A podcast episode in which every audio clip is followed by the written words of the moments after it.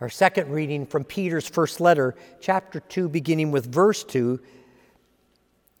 Like newborn babies, crave pure spiritual milk, so that by it you may grow up in your salvation, now that you have tasted that the Lord is good. And as you come to him, the living stone, rejected by men but chosen by God and precious to him, you also, like living stones, are being built into a spiritual house to be a holy priesthood, offering spiritual sacrifices acceptable to God through Jesus Christ.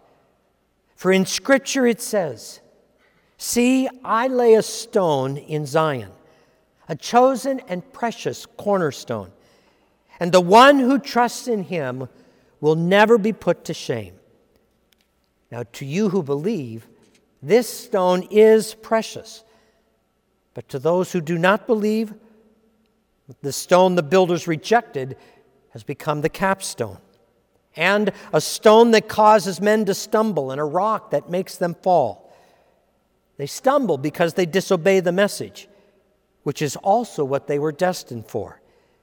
But you are a chosen people, a royal priesthood a holy nation, a people belonging to God, that you may declare the praises of him who called you out of darkness into his wonderful light. Once you were not a people, but now you are the people of God. Once you had not received mercy, but now you have received mercy. This is the word of the Lord. The Holy Gospel according to St. John, the 14th chapter. Glory to you, O Lord. Jesus said, Do not let your hearts be troubled. Trust in God, trust also in me. In my Father's house are many rooms. If it were not so, I would have told you. I am going there to prepare a place for you. And if I go and prepare a place for you, I will come back and take you to be with me, that you also may be where I am. You know the way to the place where I am going. Thomas said to him, Lord, we do not know where you are going, so how can we know the way? Jesus answered, I am the way, and the truth, and the life. No one comes to the Father except through me. If you really knew me, you would know my Father as well. From now on, you do know him and have seen him. Philip said, Lord, show us the Father, and that will be enough for us. Jesus answered, Don't you know me, Philip, even after I have been among you such a long time? Anyone who has seen me has seen the Father. How can you say, Show us the Father? Don't you believe that I am in the Father and that the Father is in me? The words I say to you are not just my own. Rather, it is the Father living in me who is doing his work. Believe me when I say that I am in the Father and that the Father is in me or at least believe on the evidence of the miracles themselves. I tell you the truth. Anyone who has faith in me will do what I have been doing. He will do even greater things than these because I am going to the Father. And I will do whatever you ask in my name so that the Son may bring glory to the Father. You may ask me for anything in my name and I will do it. This is the word of the Lord. Thanks be to God. We invite the children now to gather close to the set for the children's message. We could just let the words of that hymn be our sermon and, and move on from there, can't we? Um, but we're not going to do that. Will you pray with me? May the words of my mouth and the meditations of our hearts be acceptable in your sight, O Lord, our rock and our redeemer. Amen. Here we are approaching the middle of May, in what should be graduation season. We've got our high school seniors and, and our college seniors getting ready to graduate, but they're not going to be able to walk across the stage and get their diploma and turn their tassel around. They had thought of, of, of having parties with lots of friends to celebrate this, this milestone. But because of our stay at home order and, and the coronavirus, it seems that our celebrations are, are kind of subdued right now. But, but what's happening is, is from, from where you used to be, dreaming of what you wanted to be when you grew up, now you are taking that step, either, either going to a school to continue to learn about that, or, or graduating from college and heading into your first job doing that. You feel like you're honing in on your purpose for life. When you look up on Google purpose or purpose for life, you will find countless books, seminars, workshops, all of these ways to spend your money so that they can teach you their particular way of discovering your purpose in life. How to go from meaninglessness to purpose. There's a word that I learned at a conference a few years ago. It's a, it's a Japanese word, and I'm probably saying it not entirely correctly, so forgive me, but the word is ikigai. And It essentially means a reason for being. That was interesting when I was looking into this. In, in the 1960s through the 1970s, maybe even up, up, up into the 80s, the concept of ikigai was more about how can I find how I can better society, of subordinating, one, subordinating one's own desire to others, which sounds kind of familiar to how we live our lives as followers of Jesus Christ. But, but fast forward to the 21st century, and ikigai has changed meaning a bit. Instead of being about self sacrifice, it's now more about self discovery, self fulfillment. We all love, love Venn diagrams. And so if you can picture four circles all intersecting, and the first circle is what you love. The second circle, what the world needs. Third circle, what you can be paid for. And the fourth circle, what you're good at. Now, this Venn diagram, because you've got, you've got four circles, the intersections happen, happen a couple ways. First, when, when, when you've got the intersection of what you love and what you're good at, that helps define your passion. And then when you, when you intersect what you're good at and what you can be paid for, that defines your profession when you take the intersection of what you can be paid for and what the world needs, is defined as your vocation. Now, here in the church, we have a much broader understanding of what vocation is, but that's another sermon for another time. And then, and then finally, at the intersection of what the world needs and what you love to do, defines your mission. And then you take each one of those four intersections of, of passion, profession, vocation, and mission, and at the center of it all, you've got your ikigai. You've got your reason for being. And, and once you figure all that out, everything will fall into place. No more meaninglessness, only purpose. Except for when it doesn't always work out when maybe you discover that that thing you were going for no longer fulfills you. Maybe you realize that the market has changed and no longer can you be paid for it what you could before. Maybe you find out that the world doesn't necessarily need that anymore. Or, or maybe what you thought you were really good at, there's other people who are better than you. And it doesn't take too much for us to devolve back into meaninglessness.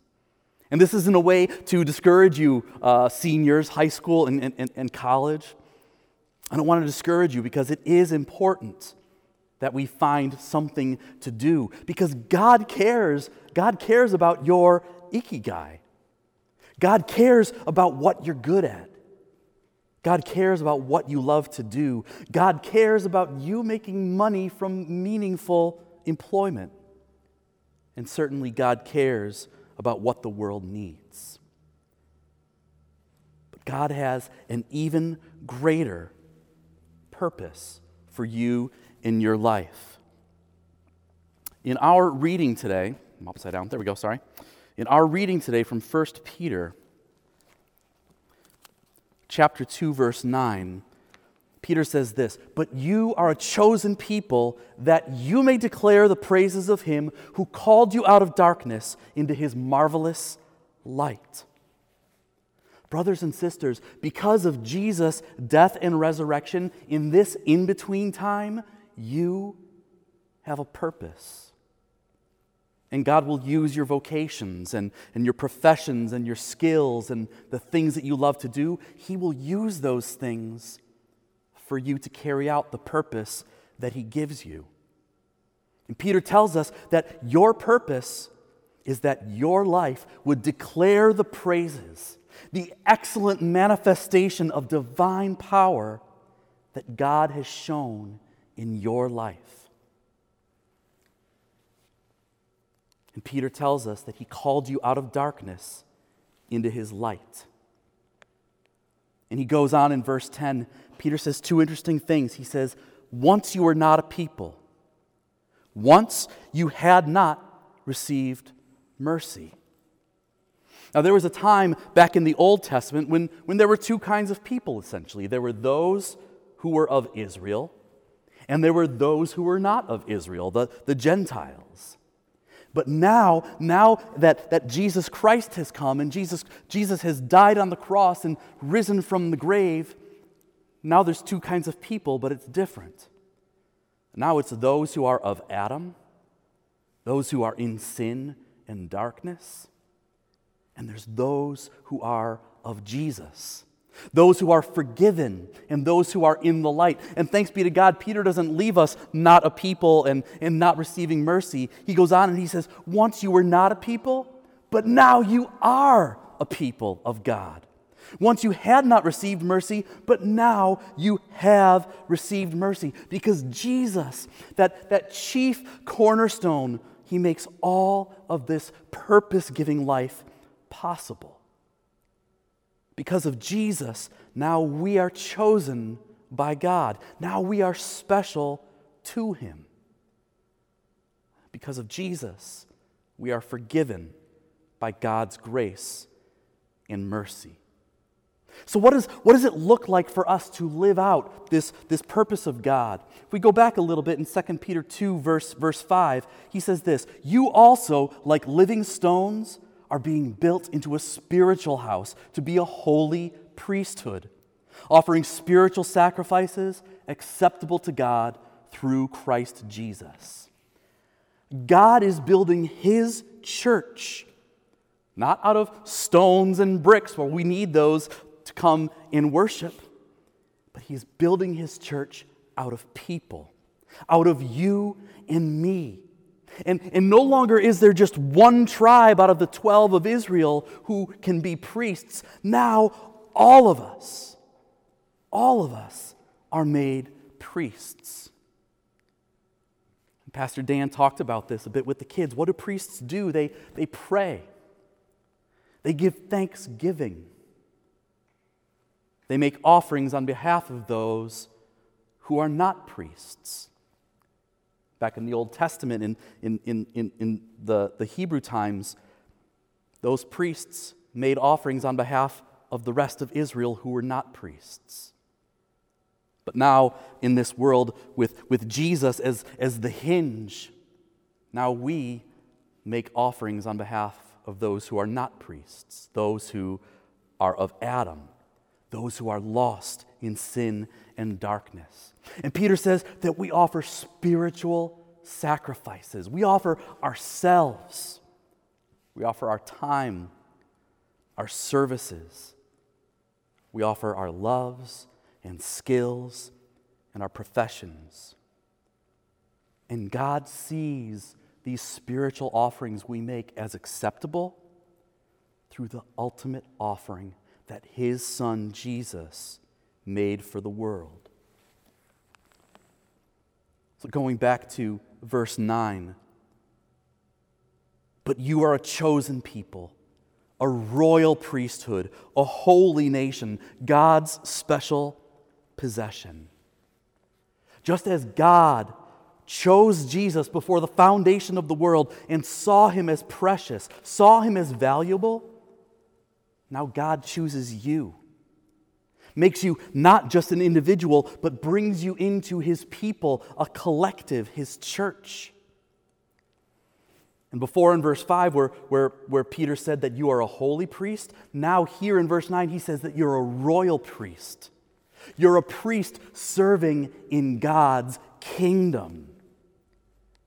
You're a holy nation. This gets a little bit tricky. Holy is one of those church words that we say means set apart for God's use. But when we think of nation, a lot of times we think about, about a particular land with particular borders where particular people live and there's a particular ruler. And that's definitely one of the ways that nation is used. But I think, I think Peter's talking about something a little bit more than a plot of land on the earth. Here, nation means a people, a people united by kinship, a people united by culture and common traditions. Brothers and sisters, we are a people united by kinship, brothers and sisters of Christ. We are a people united by our culture and our traditions of the things that we do as we worship God. And we, we, the church of living stones, are that nation. And then finally, God's special possession. Talk about meaning and purpose. Think about the opposite of what Peter is saying. The opposite is not special. The opposite is not belonging. But now you are special. Now, because of Jesus, you do belong to God. And the purpose is so that you may declare the praises of Him. Not necessarily from a pulpit, although maybe. Not necessarily as, as a church worker, but maybe. But whatever you do, whatever your vocation, what, whatever your ikigai, with your whole life, you declare the praises of Him. So, one more Venn diagram as we close. Back at the beginning of March, before all of this went on, Vicar Sean and I went down to Orlando to a church conference called Exponential. And they shared a Venn diagram, and this one has, has three circles. The first circle was go, the Great Commission, where Jesus, before he, he ascends into heaven, tells his disciples, Go Make disciples of all nations, baptize them in the name of the Father and the Son and the Holy Spirit. The Great Commission. The second circle is love, the Great Commandment. Earlier in Matthew, Jesus said, the law is summed up like this love the Lord your God with all your heart and all your, your soul and all your mind. And, and the second table of law is, is like it love your neighbor as yourself. So the second circle is love. The third circle is together. The great collaboration. On the night before Jesus was arrested and, and, and, and before he was crucified, he prayed to his Father. He said, Father, let my disciples be one. Let them be united in the same way that you and I are one, Heavenly Father. And where go and love and together intersect is the Jesus mission. That's where we find our purpose. And it's filled with meaning, and that purpose is for the world. So, brothers and sisters, go. Live out God's purpose for you. Be his priests. Be his priests to one another as you pray for each other, as you forgive each other, as you speak the truth of God's word to each other and be a priest to those who are of Adam as you serve the needs and love your neighbor. Be his holy nation. Be his special possession. and through everything that you are, declare the praises of Him. Amen. Will you please pray with me?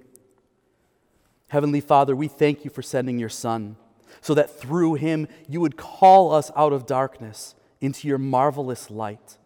That, that you chose him before the foundations of the world so that we could be chosen to be your priests. Help us through all the things we do, no matter what school we're going to or, or what career we're taking, no matter what we do in life, that we would declare your praises and find our purpose in that. In Jesus' name we pray. Amen.